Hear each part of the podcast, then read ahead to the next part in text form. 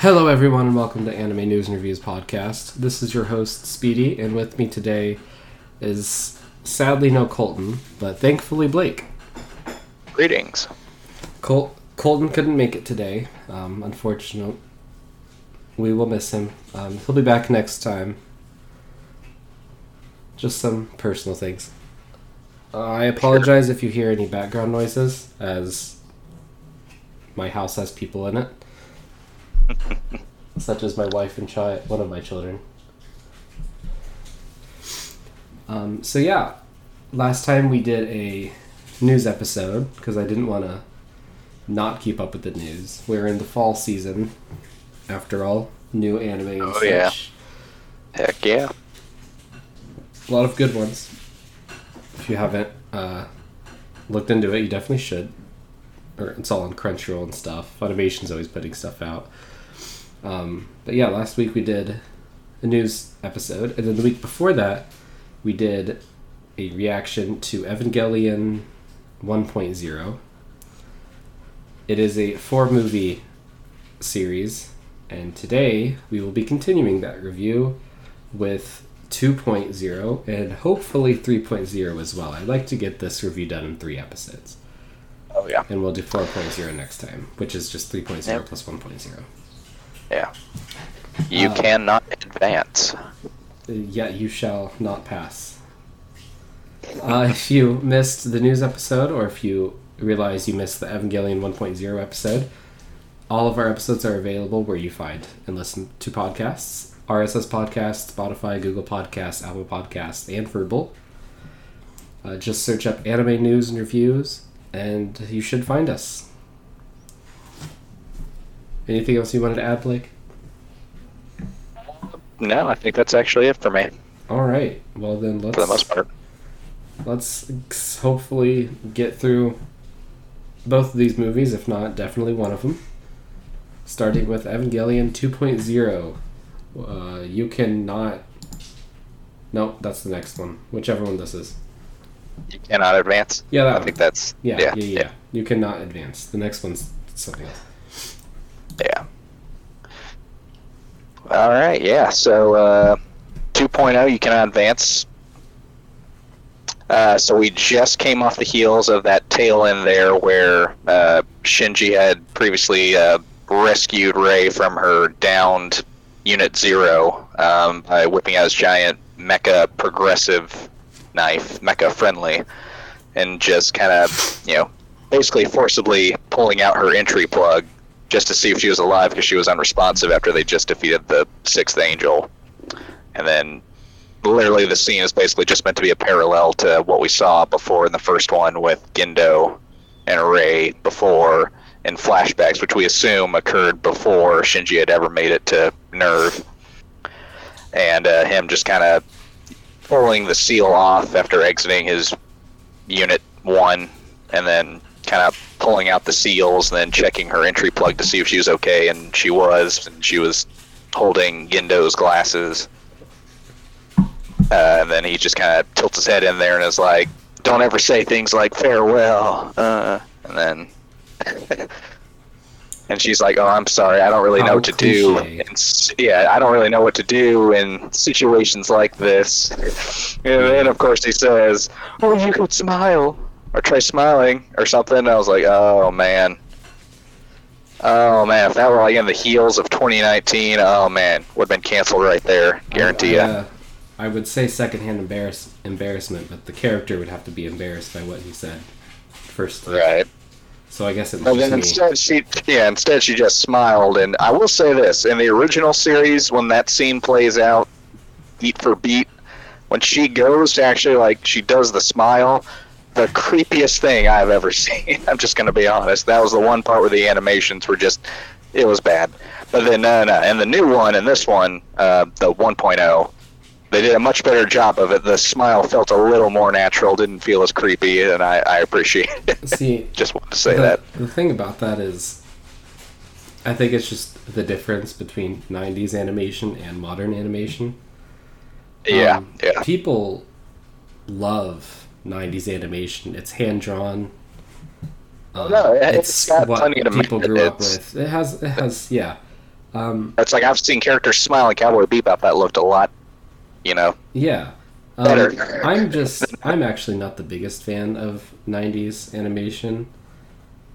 I'm very picky when it comes to my 90s anime. Like, it's gotta be, you know. Yeah, it's I don't have that same nostalgic feeling from it, because I don't know why. I grew up with it too, but I never really...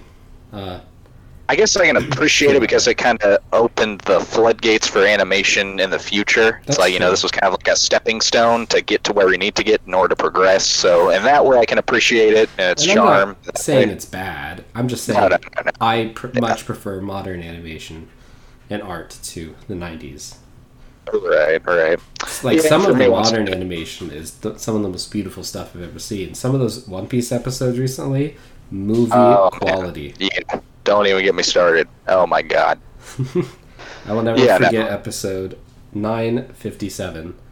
It was so one of the most beautiful episodes, and I can't wait for episode 1000 because I'm sure it'll be just as beautiful.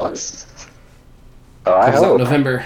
If you watch One Piece, episode 1000 is in November. Chapter 1000 to start the year. Episode 1000 to end the year. Let's go. The first chapter of this year was chapter 1000. God. They started it. Also, volume 100 was released a couple months ago. Jesus. So, three milestones for One Piece. Anyway, not what this is about. Oh, I did want to say, though, Colton did say he's probably going to be starting One Piece soon, Blake. I did see that. So I was once like, you're done catching up with My Hero, I think I have something else to add to your list. Oh boy. Reading it would go by a lot quicker. Yeah, probably. I think the story feels better in the manga, personally. Oh yeah, and because I don't know how much filler is in the anime compared to the manga. I assume they tend to stick pretty straightforward to the main stories. No, there's quite a bit. It's a weekly shonen series, Blake. There's quite a bit of filler. There is less than Naruto and Bleach, but there's still quite a bit. That's impressive. Bleach, I don't know what was going on there. Naruto has a lot, though. But it's not... had fun with the Bakuto arc, which was one of the filler arcs in Bleach, but I think the one I actually enjoyed most, if I had to pick one I enjoyed, was the one with what's his name? It's like the one where all those Anpakuto have their own physical forms. I know what you're talking about. That one I enjoyed quite a bit. I'm not sure if that's the same one as the Raiga stuff. Technically, Zanpakuto do have forms. They're just my bad. Spiritual. Manifestations. They were these. Yeah, they had these more in-depth manifestations of I saw it. Personalities. Yeah. Anyway, enough about shonen series. Yeah. Let's get to the mecha series. Yes. So 2.0 opens up. So we're basically inside the beginning. We're at the beginning. We're inside of 2.0. We're So the movie starts out, we're inside of Bethany Base, which is one of the, I guess, pseudo branches of Nerv. It's one of their outposts, one of their centers, essentially, where some research is done. What kind of research, it's not exactly specified per se, but it's referred to just as Bethany Base, which is, I guess, one of their bases over in, it's between Europe and Russia, but they refer to it as an Arctic base, so, More the North area, probably. Yeah, and it's basically where the, I believe, they say it's the third angel, but from what I saw, it looked like it was basically the skeleton of the third angel, which at the time was being researched on, and it was where the Provisional Unit 5 was being stationed. Yeah. And I guess somehow the skeleton of the third angel managed to escape. And so they had one of their pilots who was luckily there to help them out in that situation, Mari Illustrious Makinami. This is when we're first introduced to her, as she's inside of her entry plug in the Provisional Unit 5, kind of humming or whatever and getting used to the controls. And apparently because of this unit, it had parts that were attached to it and grafted onto it, but they were done so forcibly, and so her plug suit and everything else had to be adapted to that, so that's why it looks so weird and wonky compared to all the other Ava units. Anyway, so basically she activates the Provisional Unit 5 and starts piloting it in order to prevent the Third Angel from escaping. And it's worth mentioning that at this point in time, she technically does work for some kind of a third party that's never really revealed to us. But, yeah, so she's doing that, and then she ends up... The angel ends up making... Yeah, the angel, third angel, ends up basically making its way all the way, essentially, to, like, the actual surface level, the final layer of the base, but... making its way up instead of down into the base because it's trying to escape. And so it gets through that final layer, and it's like, you know, hey, finally a taste of freedom, and then Unit 5's like, nah, JK, bro, sit down.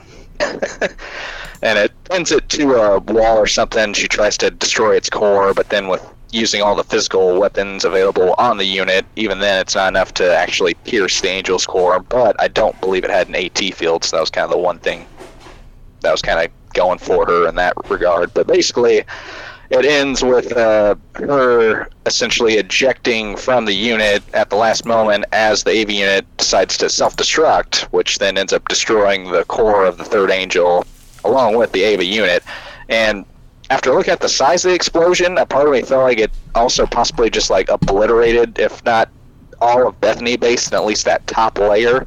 Yeah. And I was like, oh my god, how many people just died as a result of that, or do I even want to know? But then, yeah, so her entry plug ends up landing in the ocean somewhere, not far off from the base. And around that same time, it's when we're kind of later introduced at some point to Ryoji Kaji, and I believe he was also leaving the base at one point, or maybe I'm misremembering, but I kind of got the feeling that Mari and Ryoji were maybe possibly in on whatever that was together. So yeah, at least that was the vibe I got. Anyway, so then, yeah, I did too. Yeah, so then the film it jumps over to Shinji and his perspective, and so now it's Shinji. He's talking with his dad, Gendo. They're visiting Yui's grave. Only we later find out it's actually not her actual grave, because there's not even a body in there, because there's technically no body to be found for reasons. Poor kid doesn't even remember her face. Yeah. God. And his own dad basically destroyed everything there was to remember her by. And I'm like, bruh. So much as that would have been solved. Yeah, his dad, like, destroyed everything. And... literally this whole movie... our series of movies, the entire plot would have been solved if the son and the dad just sat down and had an actual heart-to-heart conversation with one another. But, nah. Imagine having a father like him, man. Oh, Christ. Imagine having a father. Yeah, no. I don't know. Having a dad's one thing, but having a dad like that, I don't know. At that point, I probably would consider maybe being better off fatherless if I had a dad who was like Gendo Akari from Evangelion. That's fair. I don't know. Show Tucker. Oh, Christ. Don't even get me started. We don't have time for that rant. I still want that Fusion Hall show. God. I know you do. I want it so badly.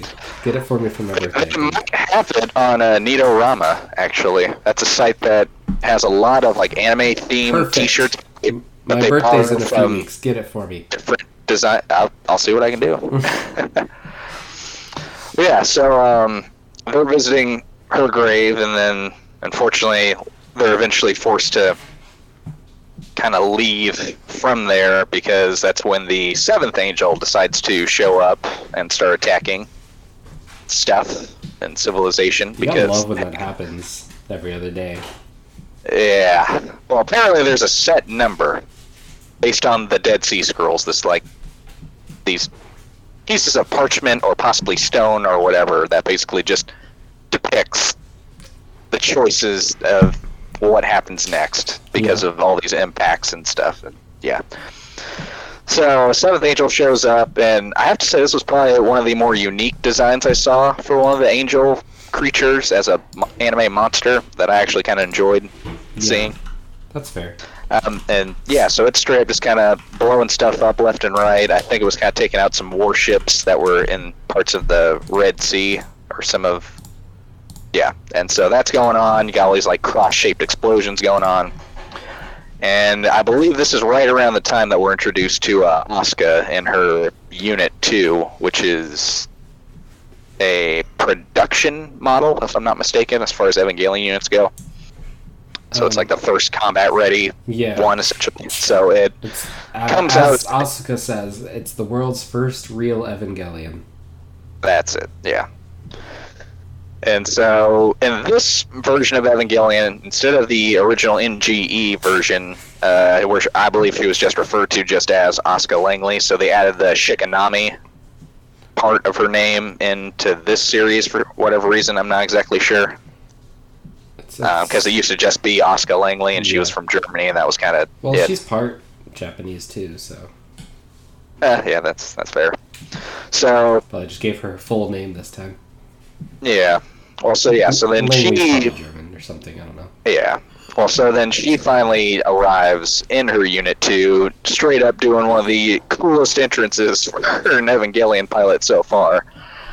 Coming out of this airship like a total bamf, like somebody who knows the cheat codes, but not really. But hey, and so she. I think the first thing she does is, she's coming out of the airship, the dropship, whatever, and I think she had, it was like a specially designed, it was one of those Evangelion unit weapons. It's like a crossbow or something. And she finally gets one that kind of lands and sticks into the 7th Angel's AT field, and then she basically proceeds to do like a swan dive kick into the crossbow bolt.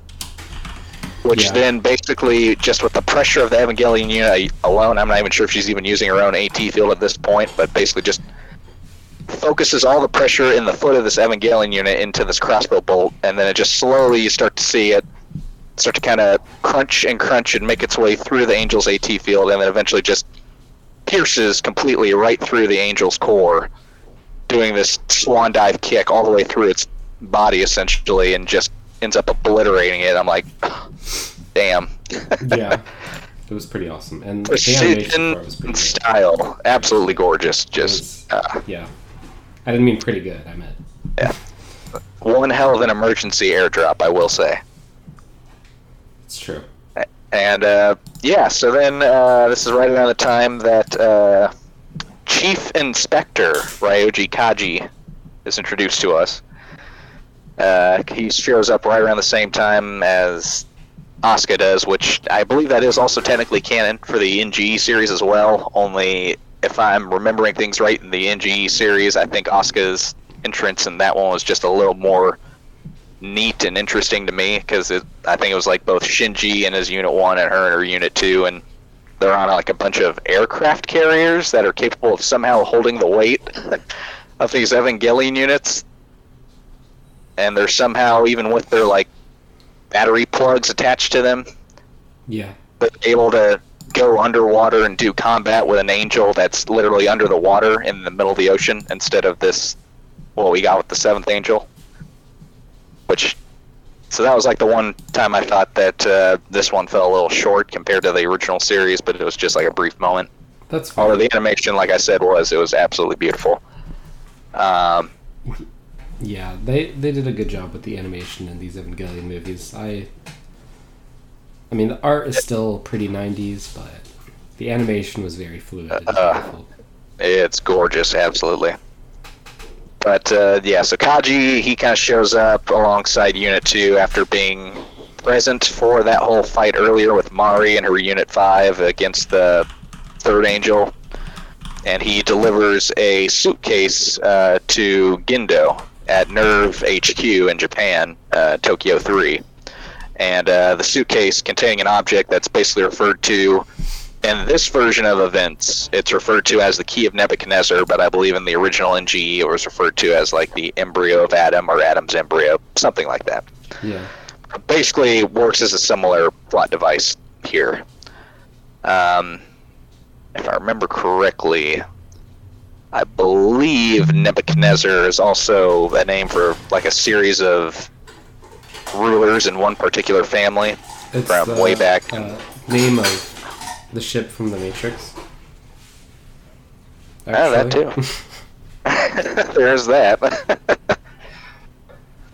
I don't know, I actually may have had a... Did I make a note of it? I really could have sworn I thought I had. Make a note of what? I thought I had made a note for... Knezer. Huh. Plot twist. Do you remember what about at all? It was yeah, something about a... Let's see here. Nebuchadnezzar's key? Yes. Let's see here. Okay, yes, Nebuchadnezzar was a name of several kings from a line of kings way back in the day, whom are...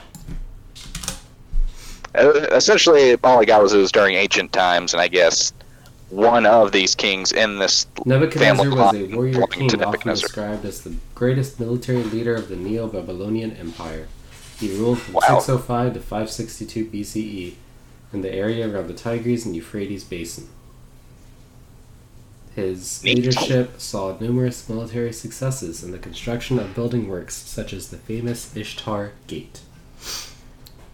Yeah, that.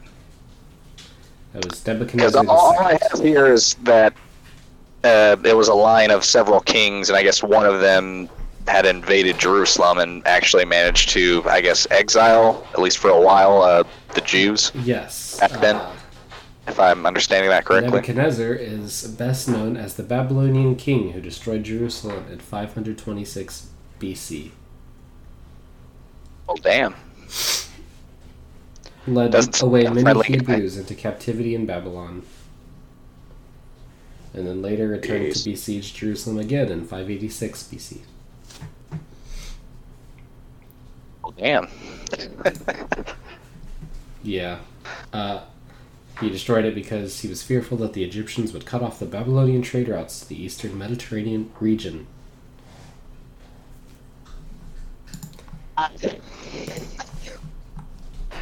Sounds like a really fun guy. Sure. But yeah. So, as the movie progresses, so Ryoji, he ends up essentially taking pretty much most of Shinji and a majority of his classmates to... It's essentially a field trip to this research aquarium that's actually tasked with resuscitating various ocean ecosystems that had been lost originally during the second impact, with the impacts themselves being responsible for different, let's just refer to them, I guess, at this point as purifications. So the second impact basically was meant to purify the oceans, but it really just ended up polluting them, essentially. Yeah.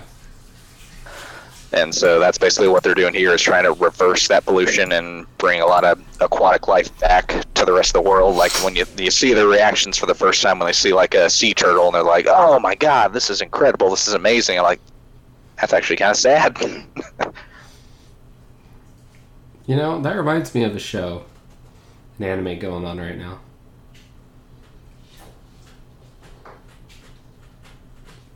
Do you know what I'm talking about? A world where there's no more nature, pretty much. And there's one person that's trying to bring back all of the creatures that once existed before. Well, would that be Fire Forest, by chance? Would be Fire Forest. Yeah, so a similar thing going on there. Has some biblical ties as well as Evangelion. Because they both shows have some Evangelion ties. Yeah, we'll see. That's interesting. Anyway, just something I thought of. It's an interesting parallel, I'd say. So not long after that, they all kind of have a picnic, and Shinji's kind of going on about how basically he had to learn to cook for everybody because Misato is just an awful chef and basically just buys like a bunch of store-bought snacks and, you know, frozen meals that really aren't just going to do the trick most of the time for you. Yeah, cooking's not that hard. Just do it right. Jeez. Yeah. His cooking actually looked pretty damn good when he had that, what was it, like a miso soup that he gave to Ray because she couldn't eat anything with meat in it. I do like some miso soup. Actually looked really good. I was like, oh my god. See, I used to think the idea of tofu was like, oh my god, because, you know, Teen Titans back in the day, they always made it seem like that was an awful food choice. They really did that to Beast Boy, huh? Yeah, and then I actually had it as an adult one day out of nowhere, and I was like, I didn't even know it was tofu until I looked at the menu, and I was like, oh yeah, that was tofu. I was like, wow, that actually tofu tastes mostly just at all. Tastes like whatever it's cooked with, so. Yeah. It's actually really good. Yeah, so the whole gang essentially gets a chance to kind of recuperate. You got all of Shinji's friends, Kinsuke and Toji. They're all just kind of chilling, socializing along with Asuka and Ray. And it's a nice moment for the characters. And then, unfortunately, they're later called back to duty because the Eighth Angel decides to show up. And so now you've got Ray, Shinji, and Asuka all teaming up together, essentially for the first time. How many angels are there in Evangelion? I believe in this version there's only 12, whereas in the original NGE there was a lot more. In the Neon Genesis Evangelion anime there are about 20 angels. Yes, and of varying sizes, shapes, and just what they can do versus not doing. 12 angels are in the movies. Okay. Yeah. Okay. So, so Unit 1, Unit 0, and Unit 2 all engaging in a three-way fight to the finish, essentially, to stop the Eighth Angel. And I believe it kind of ended essentially with it had a rotating core, and so the only way to get around this was for Shinji and Ray to find a way to kind of halt its advances, but they only had so much time to do it for fear of, one, it breaking free, but also them potentially running out of power. And so finally Asuka, I think she ended up getting on top of it and using her, I want to say she used her progressive knife or some kind of bladed weapon, and she ended up essentially destroying its core. Yeah. That way, and then that essentially just destroyed the angel, and then they once again were able to take all the Evangelion units back to Nerv HQ and fix them up after that. And so yeah, they just had a nice little team building exercise there, essentially. Unit 1 is considered critically damaged, and Unit 0 loses the use of its arms, unfortunately. But Zella and their members, they decided to declare that only Unit 1 need be repaired, and that Unit 0 had essentially served its purpose by that point, just because of how costly and time-consuming it is to use and create new parts for Evangelion units that are damaged in the field. And later on, Gendo and Fuyutsuki decide to go and visit the Tabga base on the moon, Zella's own little personal Nerv base, to view their progress on their own mysterious Evangelion unit. They've been working on the Evangelion unit Mark 6. And while they are denied access, so that's why you never see them actually land on the base. So they just kind of get like a brief tour of the base. I love tours. Yeah. Nice little space tour. They're having the full-blown Bezos experience, if you will. Bezos and Shatner experience. And, so they're denied access, and they confirm that the Mark 6's construction is clearly, it's different from the other Evangelion units that we've all seen up to this point. And there's even like a moment where they briefly see Kaoru Nagisa sitting on one of its fingertips. Yeah. On the moon. They're like, oh my god. Oh my god, who is that? How are they able to breathe in space? This Star Wars Visions? Is that Saitama? Oh my god. I think he just held his breath, actually, if I remember. That might have been it, yeah. Which was still hilarious. But. It's Saitama. The vacuum of space isn't going to do anything to him. Yeah. Anyway.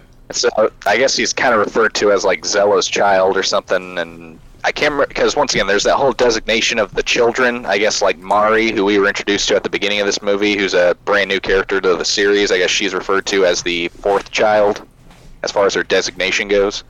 Who? And then you got... she was the one with the glasses who was in the Unit 5 with the third angel at the beginning of the movie. And then Asuka, who... I can't remember if she's the second child, I believe. Yeah.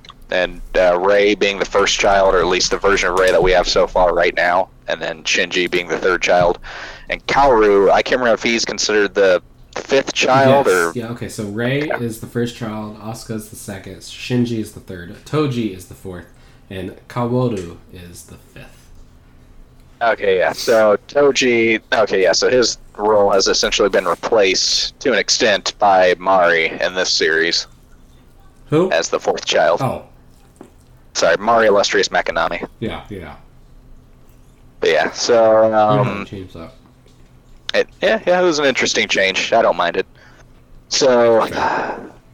Frankly, I don't care about anyone other than the first three, so...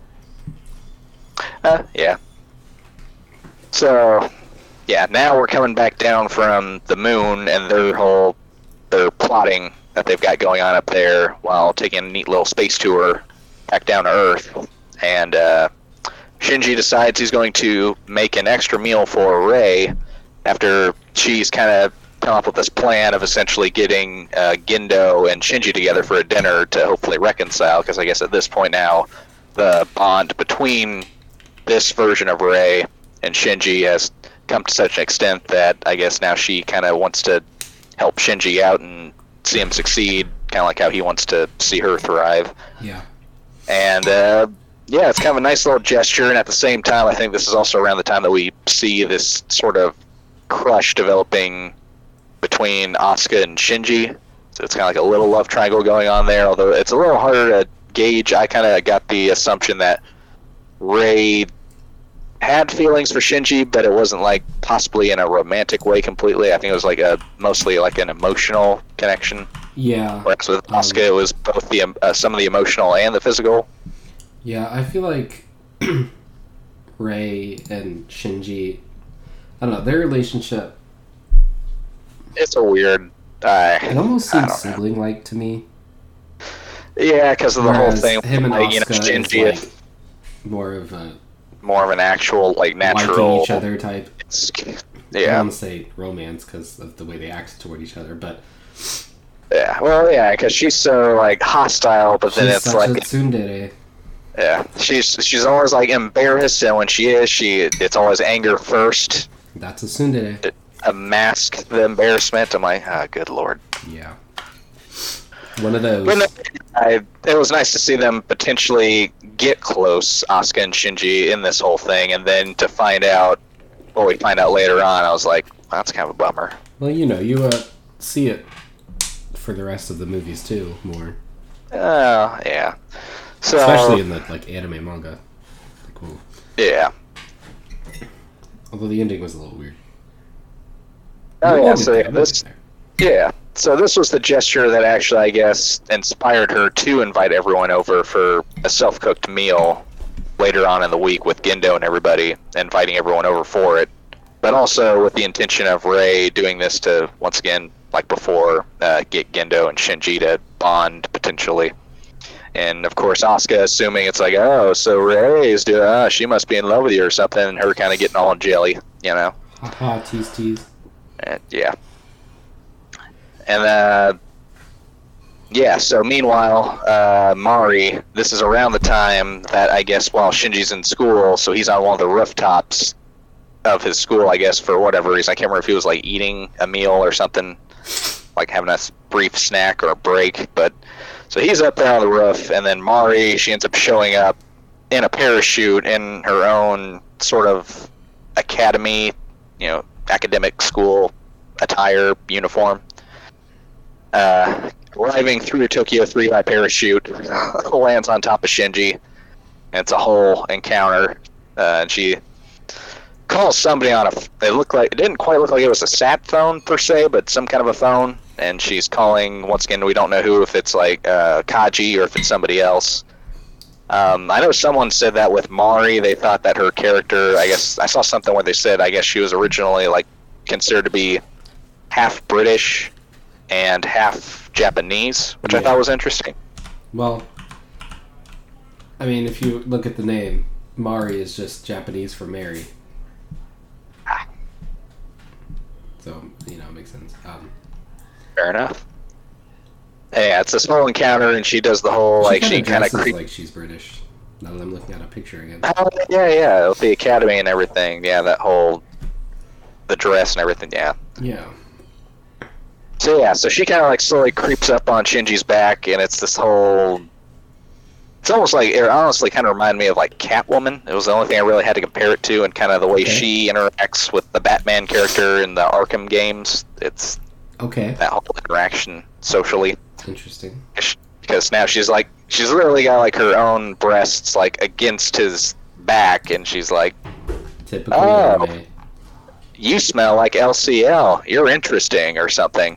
It's like, oh hey, by the way, don't tell me about this, okay? He's like, all right. And then she just kind of ups and leaves, and then that's kind of the last we see of her for a while. And then not too long after. I believe this is around the time that we find out later on that Nerv's U.S. branch, actually, I believe this was second division. Yeah.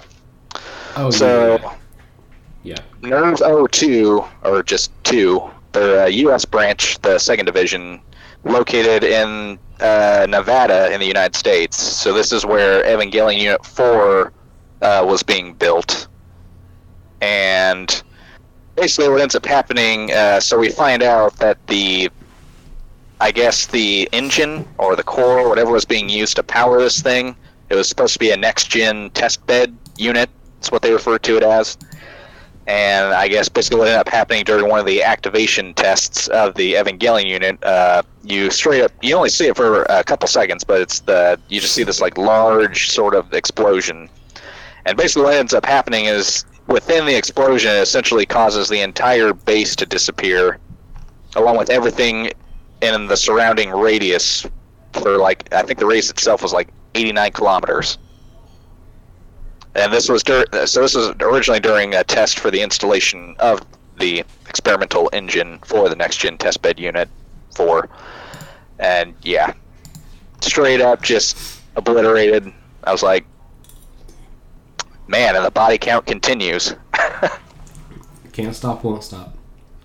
Yeah, and so this drives the U.S. government to decide to start sending some of their own Evangelion units to Nerve HQ in Japan to test them out. And so what ends up happening is over in Massachusetts, United States, this is also the location of the first division of Nerve 1, another one of their branches. So they decide to go and send over their Evangelion Unit 3, which was originally built there in Massachusetts, and they sent it to Tokyo 3. And then in accordance with the Vatican Treaty, by the IPEA, basically no country is allowed to have more than 3 active Evangelion units at any one time, so they decide to essentially temporarily put Asuka's Evangelion Unit 2 into basically like a temporary shutdown of access, and so they kind of seal it away temporarily in another storage space over in Japan somewhere. And basically, because of that Vatican Treaty, Japan, all other nations forbidden to possess more. Yeah. So, Unit 2 sealed away. Ray, she's initially chosen to pilot the new Ava, but because of mounting tensions between the whole love triangle between Asuka and Ray, so originally Asuka was, I think, at one point attempting to make a meal for Shinji over at Misato's place where she had been staying with them since her introduction in this movie, once she made it to Japan. Yeah. So she was staying with Misato and Shinji. Yeah. And so she's kind of interrupted by Misato temporarily. It's like, oh, hey, you're cooking. Is that for Shinji? And then that's when she lets her in on all the tea about Ray and Shinji and Ray's plan to mend their relationship by having a dinner and that everybody's invited. And so Asuka, being Asuka, gets jealous and essentially decides to take her place in the testing of this new Ava. So that way Ray can still host her dinner. And she ends up getting a rare thank you from Ray in the process. Oh, nice. Yeah. And so... where exactly did they test you? Okay. Yeah, here we go. So... this is when we are introduced to Matsushiro. It's the Matsushiro Secondary Experiment Facility, located in Matsushiro, Japan, near Tokyo 2. And it acts as a second research center where the first activation test of Unit 3 is set to occur. So now we've got Misato talking to Asuka, saying, hey, you know, we appreciate you for doing this, blah, blah, blah. And Asuka's busy getting her plug suit on while talking to her from... I want to say it was a phone, but also might have been like some kind of an intercom system in the elevator shaft that she was in. And they just kind of have a conversation back and forth about attraction and stuff and how you know if you like somebody and all that, and emotions that she's never really, I guess, felt before until that point. Yeah. Kind of just confiding in Misato. And so then she finally makes her way up to the entry plug and gets inside of Unit 3, and then this is when the activation test officially begins. However, unbeknownst to apparently everybody, and I can't help but wonder if the second branch in Massachusetts, or sorry, not the first branch in Massachusetts, if they actually happen to know that the Ninth Angel was inside of Evangelion Unit 3 beforehand. I kind of can't help but wonder. Kind of like it was planned. It did feel like it was planned a little bit on the low. Which, so that's actually something that, so later on we see there's kind of like that blue gunk around the entry plug for Evangelion Unit 3. So that blue gunk itself is like the physical manifestation of the Ninth Angel. So, but yeah, basically what ends up happening is so she gets in the entry plug, and then all of a sudden, right as they start activating the controls, you know, everything goes wonky, and she's like, what the hell? And it's assumed right then and there that basically... we've lost Asuka forever. She's been like the psychological space and all that, what's going on inside the entry plug and being taken over by the angel and oh no, Asuka, no. And oh no. Turns out she hadn't died in the entry plug. She was now still very much in the entry plug. It was just the angel essentially taken over the entire Evangelion unit and all of its systems. Yeah. And yeah, because of that, there's also this explosion at the base, which kind of temporarily stops people from interfering, like Misato, and I can't remember if Ritsuko, her scientist friend, was there with her or not. But, yeah, so, as Nerv's only functioning pilot, as well as Evangelion Unit, Unit 1, Shinji is basically, at this point, sent back to Nerv, and is, once he's put into Unit 1, is ordered to destroy... the Evangelion unit, which is designated as the Ninth Angel, and he's like, well, wait a minute, that's an Evangelion unit, that's an Ava. He's like, wait a minute, something's not right here. And you slowly start to see the horror. This is easily one of the creepiest and most disturbing scenes, I would argue, in the entire series, one of. That's fair. I remember this moment happening exactly in the original series as well, in NGE. And in NGE, so... the kicker here is that in this scenario, instead of Asuka in Unit 3, it's actually Toji, one of Shinji's close friends, who decides he's inspired by Shinji, and after his sister recovers in the hospital and all that jazz, he decides, all right, well, I want to take a genuine stab at being an Evangelion unit pilot. And so when the U.S. sends over that unit to be tested, he's like, I will gladly test that thing as a pilot, because I guess his sync rates were... decent, and so Nerv was like, all right, yeah, sure, Toji, you're qualified enough. Let's test this Evangelion unit out with you as the pilot.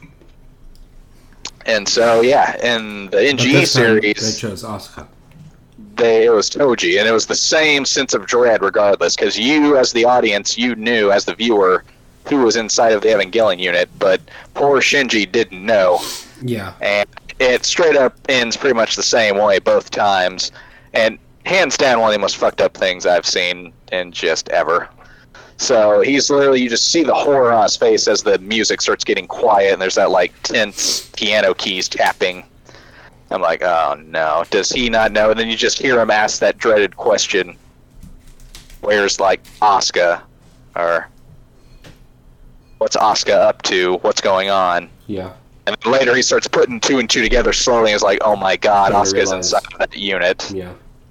And he decides originally not to do it. He's not going to fight her. He's not going to try to kill her. He's not going to try to destroy the Evangelion unit while Asuka's still inside of it. He absolutely refuses to. And this is when we find out that basically Gendo, being the dick that he is, decided to go ahead with the dummy plug system, which essentially overrides all Evangelion pilot controls to the unit, to the dummy plug. So it's basically like a NPC that takes over your video game, only it's a really smart NPC that knows exactly what it's doing. And so, yeah, suddenly Shinji loses all controls of the Evangelion unit, and he basically is forced to watch as he essentially beats the ever-living shit out of Evangelion Unit 3, and in the process, Asuka as well, and basically ends up completely obliterating the entire unit, and then ends up pulling out the entry plug with the Evangelion Unit's own mouth, Unit 1's own mouth, with Asuka still inside of it, and then the teeth crunch down on the entry plug, and you think, Jesus Christ, they just kill a kid, essentially. Yeah. And you just hear him, his wails and his screams as he's freaking out, like, oh my god, I just unintentionally, inadvertently killed someone who was, if wasn't your friend at that point, was slowly becoming your friend, or even potentially more than that. And I was like... He cares about her. Jesus fucking Christ. This shit star. Father of the year. Yeah, swear to God. So, yeah, Shinji, long after this... Decisions.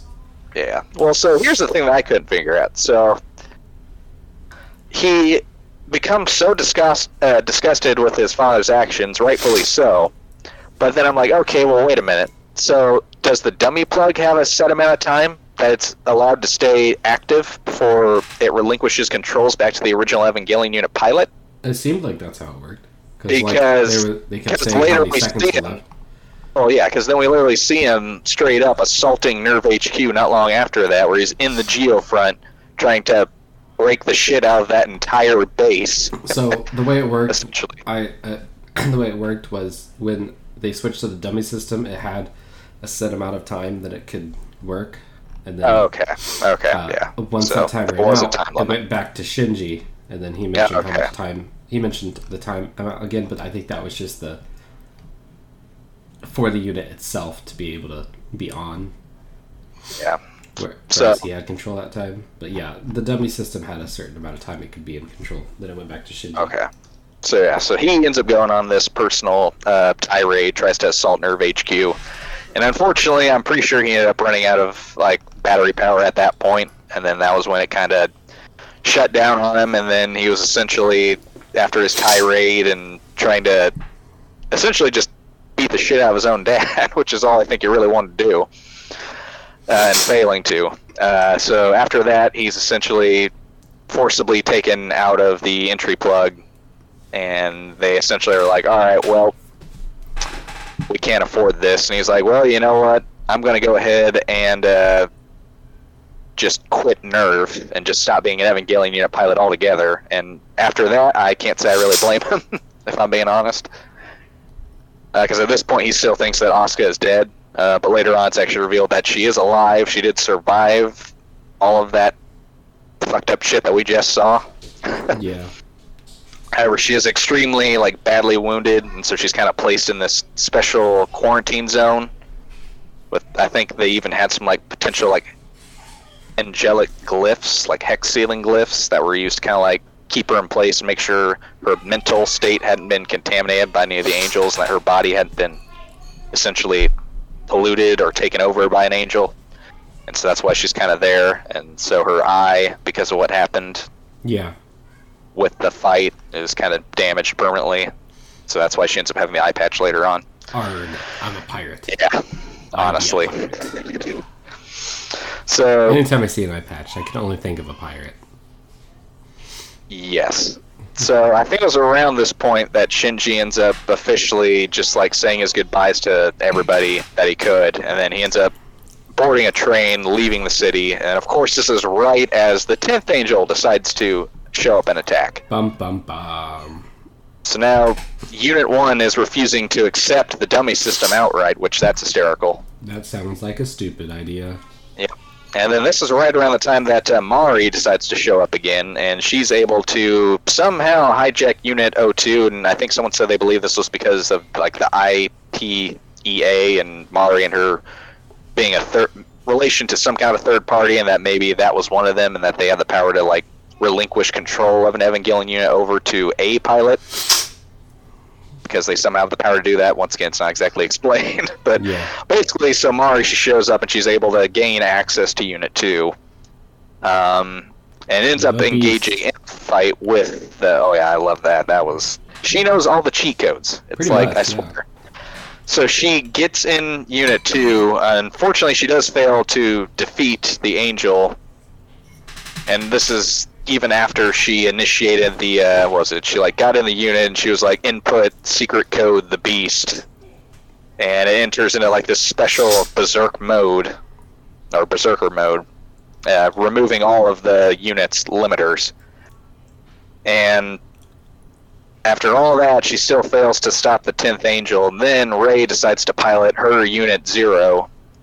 And despite its arms still being considered barely functional, she manages to carry a whole N2 mine armed missile and decides to ram it into the Angel's AT field, and pushing it into the AT field. At this point, I'm shocked that this thing hasn't gone off yet. Just that it hasn't ignited at all. Yeah. And so she ends up, I think, getting some help with Unit 2 as backup to like help push this N2 armed missile into breaching at the Angel's AT field and damaging it somehow.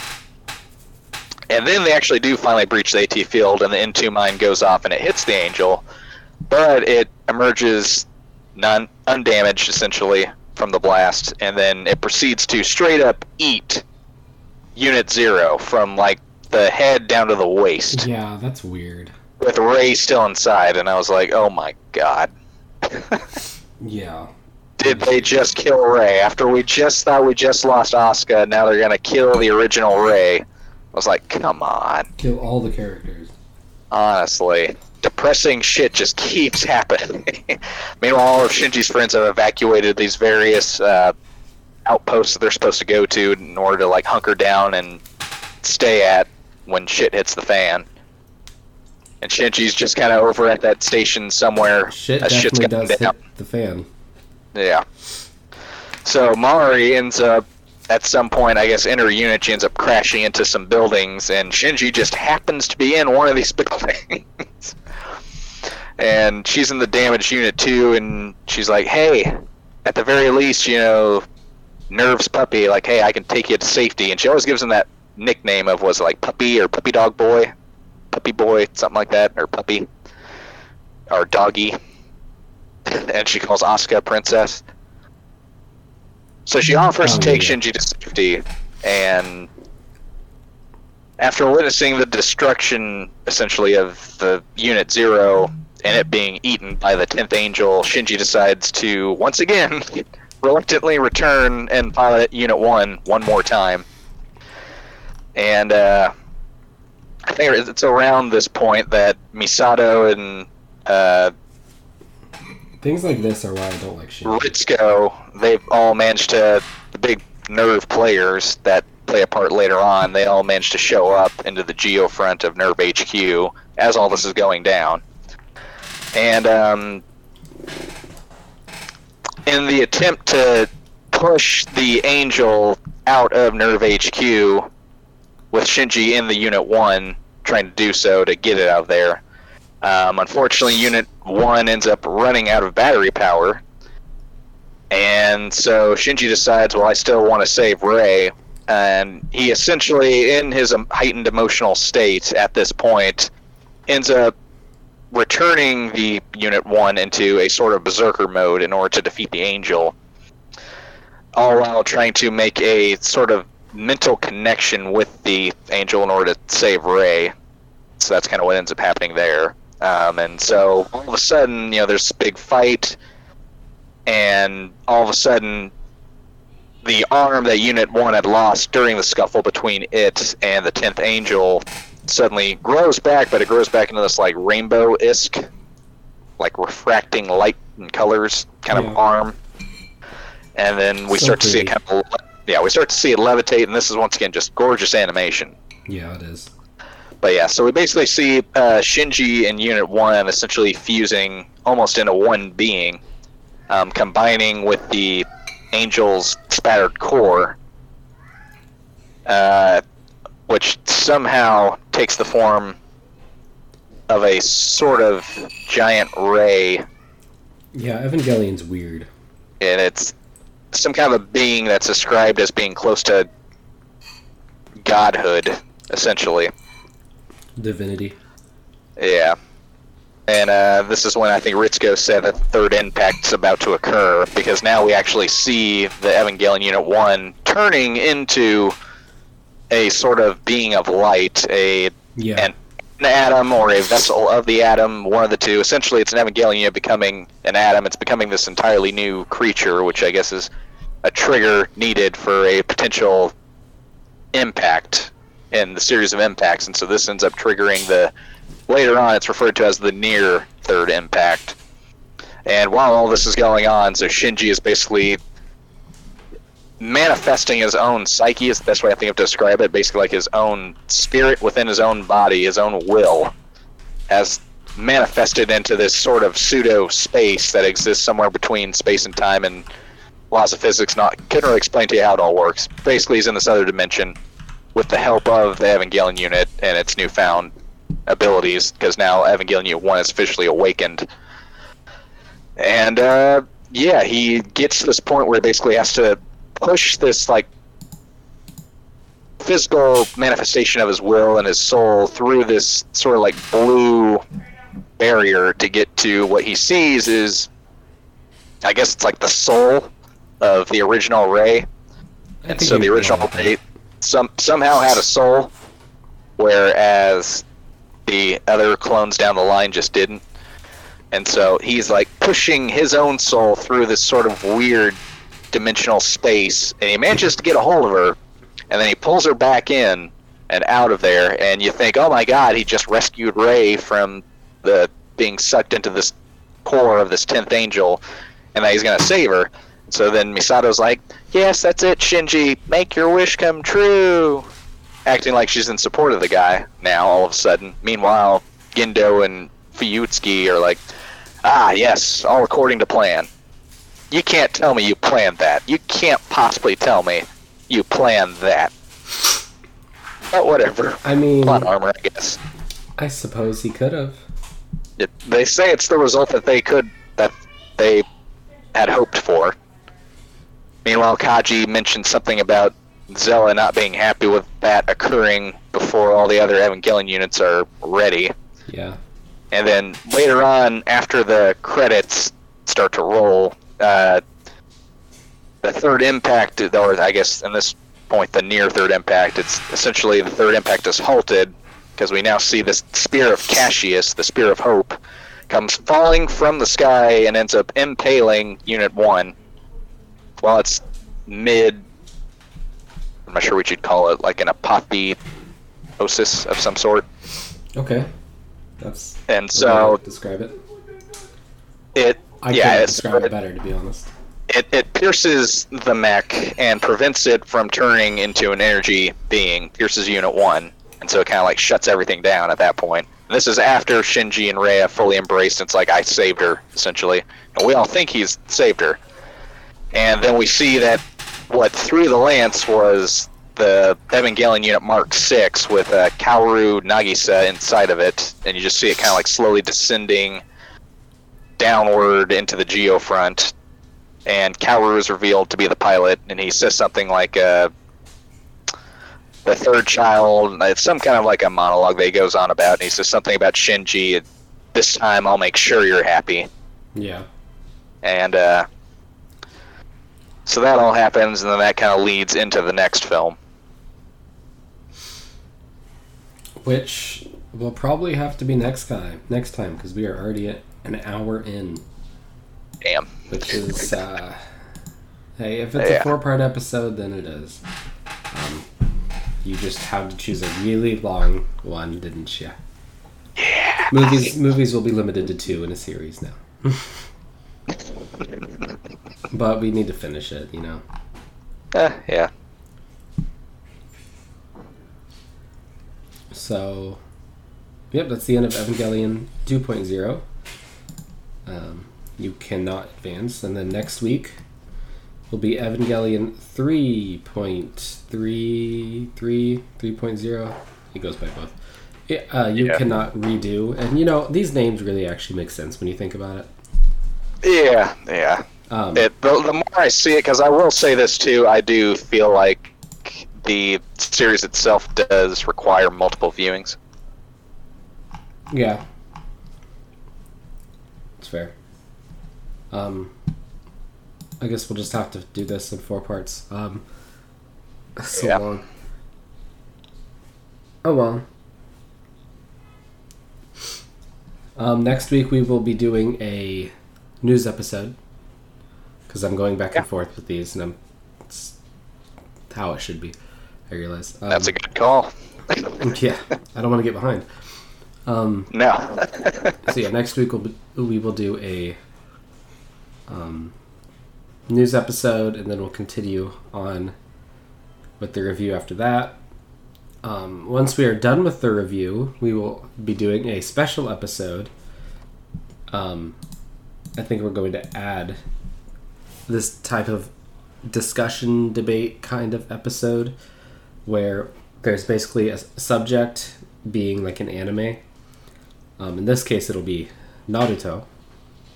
Heck yeah. But we'll have more details about it when we get closer, and I'll explain more about what the episode will be like a week or 2 before we do it. So that's a few weeks away. We've got time before that happens. Got to get through this review and some more news. So probably 4 episodes left before we do that. 3 or 4. Oh yeah. So that'll be fun. I'm gonna enjoy that episode a lot. Yeah. As for now, thank you for listening to our review of Evangelion 2.0. Next time we will do the 3rd movie, and hopefully Colton will join us. So thank you. Stay weebish.